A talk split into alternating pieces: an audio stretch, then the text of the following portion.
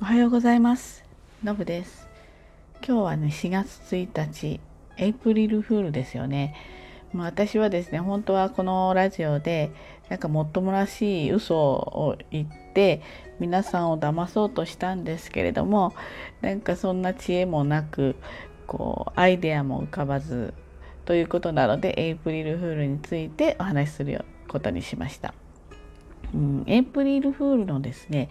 まあ元っていうか何から来たのかって世界中でねエイプリルフールありますのでこれはすごいねいろんな説があるんですよね。まあ、インドの春祭りで、まあ、そういったちょっとこういたずらみたいなものをした春祭りがヨーロッパに伝わったという説とか、えー、古代のペルシャでなんか嘘の13日目っていう日が日があるみたいですね。春分から数えて13日目前後である4月1日にいたずらをするのが習慣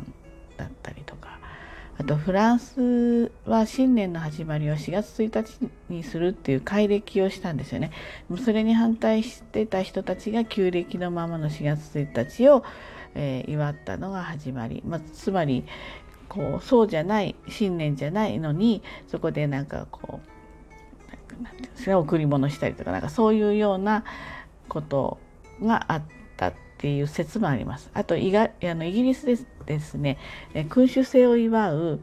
オークアップルデーっていうのかなっていうのが起源っていう説この日はですね午前中だけは多くの小枝を多くっていうねあの小枝を身につけないと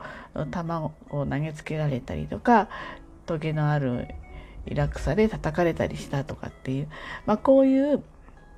いろんな、まあ、諸説があるんですけれども、えー、海外の民族学的な分析では、まあ、春の到来を祝うお祭りだっていうことなんだそうですね。ちなみにスペイン語圏では12月28日に嘘をつく日El Día de los Santos Inocentos かな？ Inocentes かな？とすとかっていう日があるんだそうですね。これはまあだからその春の祭りとは関係なしに、え12月の28日が嘘をつく日っていうことだったそうですね。面白いですよね。なんかこの嘘とかいたずらをするのに、そういう世界的にね、あの、各地で行われるわけですもんね。で日本ではですね大正時代になんか欧米から伝わっってきたそうです。まあ、ルールとしてはね人を精神的にも肉体的にもま傷つけなくてユーモアがあって面白いもの面白いことっていうかなでちょっとした騙しもあの入れてみると罪のない嘘やいたずらっていうことですよね。でまあいろんなその場所によってルールだったりとか違うみたいですね。で英語圏のルールは嘘は午前中までにして、えー、するとで午後にですね嘘をつくと愚か者の扱いをされてしまうんだそうです。つまり英語圏では午前中に嘘をついて午後にはネタをばらすとその日に完結させるそんなルールがあるそうですね。えー、フランスではですねこの日をですねポアソン・ダブリルというそうです。エイプリルフールのことを。で、これはね、4月の魚っていう意味なんだそうですね。この時期はですね、カトリック信徒にとって肉食を控える期間なんだそうですね。なので、この辺の時期は、魚がね、よく贈り物にされていたからっていうところから、このポアソンダブリルっていう名前になったようですね。で、魚型のですね、紙をね、こっそりあの相手の背中に貼ったりするいたずらがあったりとかこの日はお魚型のパイやムースそれとかお菓子などを作って食べたりするんだそうです。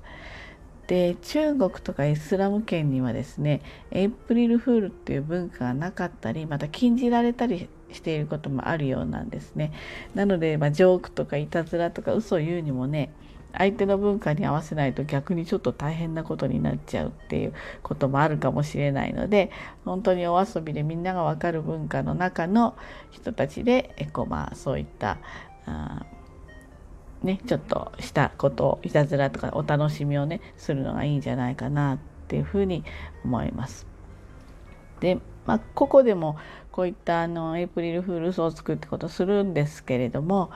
まあ、企業が結構大々的にね発信しますよね。で過去にはですね例えばあのケンタッキーフライドチキンでは骨だけケンタッキー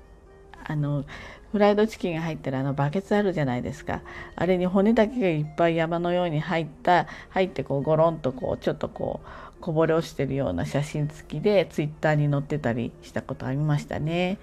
それとか川崎フロンターレから、えー、中村選手がライジンへ総合格闘技かな？ライジンへ期限付き移籍しますみたいなお知らせね。これもちょっとファンの人にとってはびっくりしちゃいますよね。それと、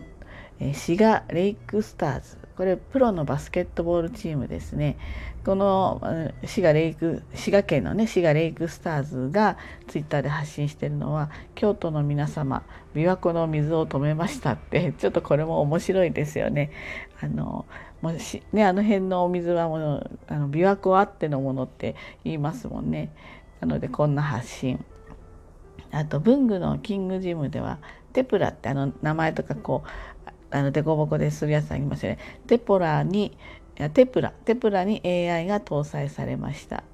とかね桜クレパスからは、えクレパス自販機を開発しました原料の調合から紙ラベルの巻き付けまでたったの30秒っていうこういうツイッターが上がってたりするんだそうですね。なのできっとねあの今頃も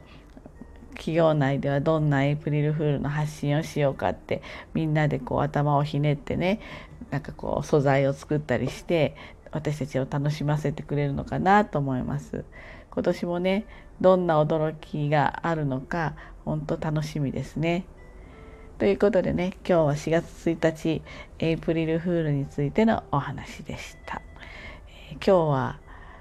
皆さん新生活スタートする方もたくさんいますよね。今日から会社に出勤だとか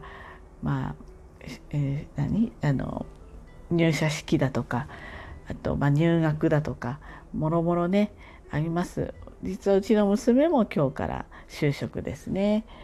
あのこれからねあのいろんな大変なこともあるでしょうけれどねみんなあのそれぞれ充実した時間がね送れるように、えー、お祈りしています。ということでね今日も一日頑張ってまいりましょう。じゃあねバイバイ。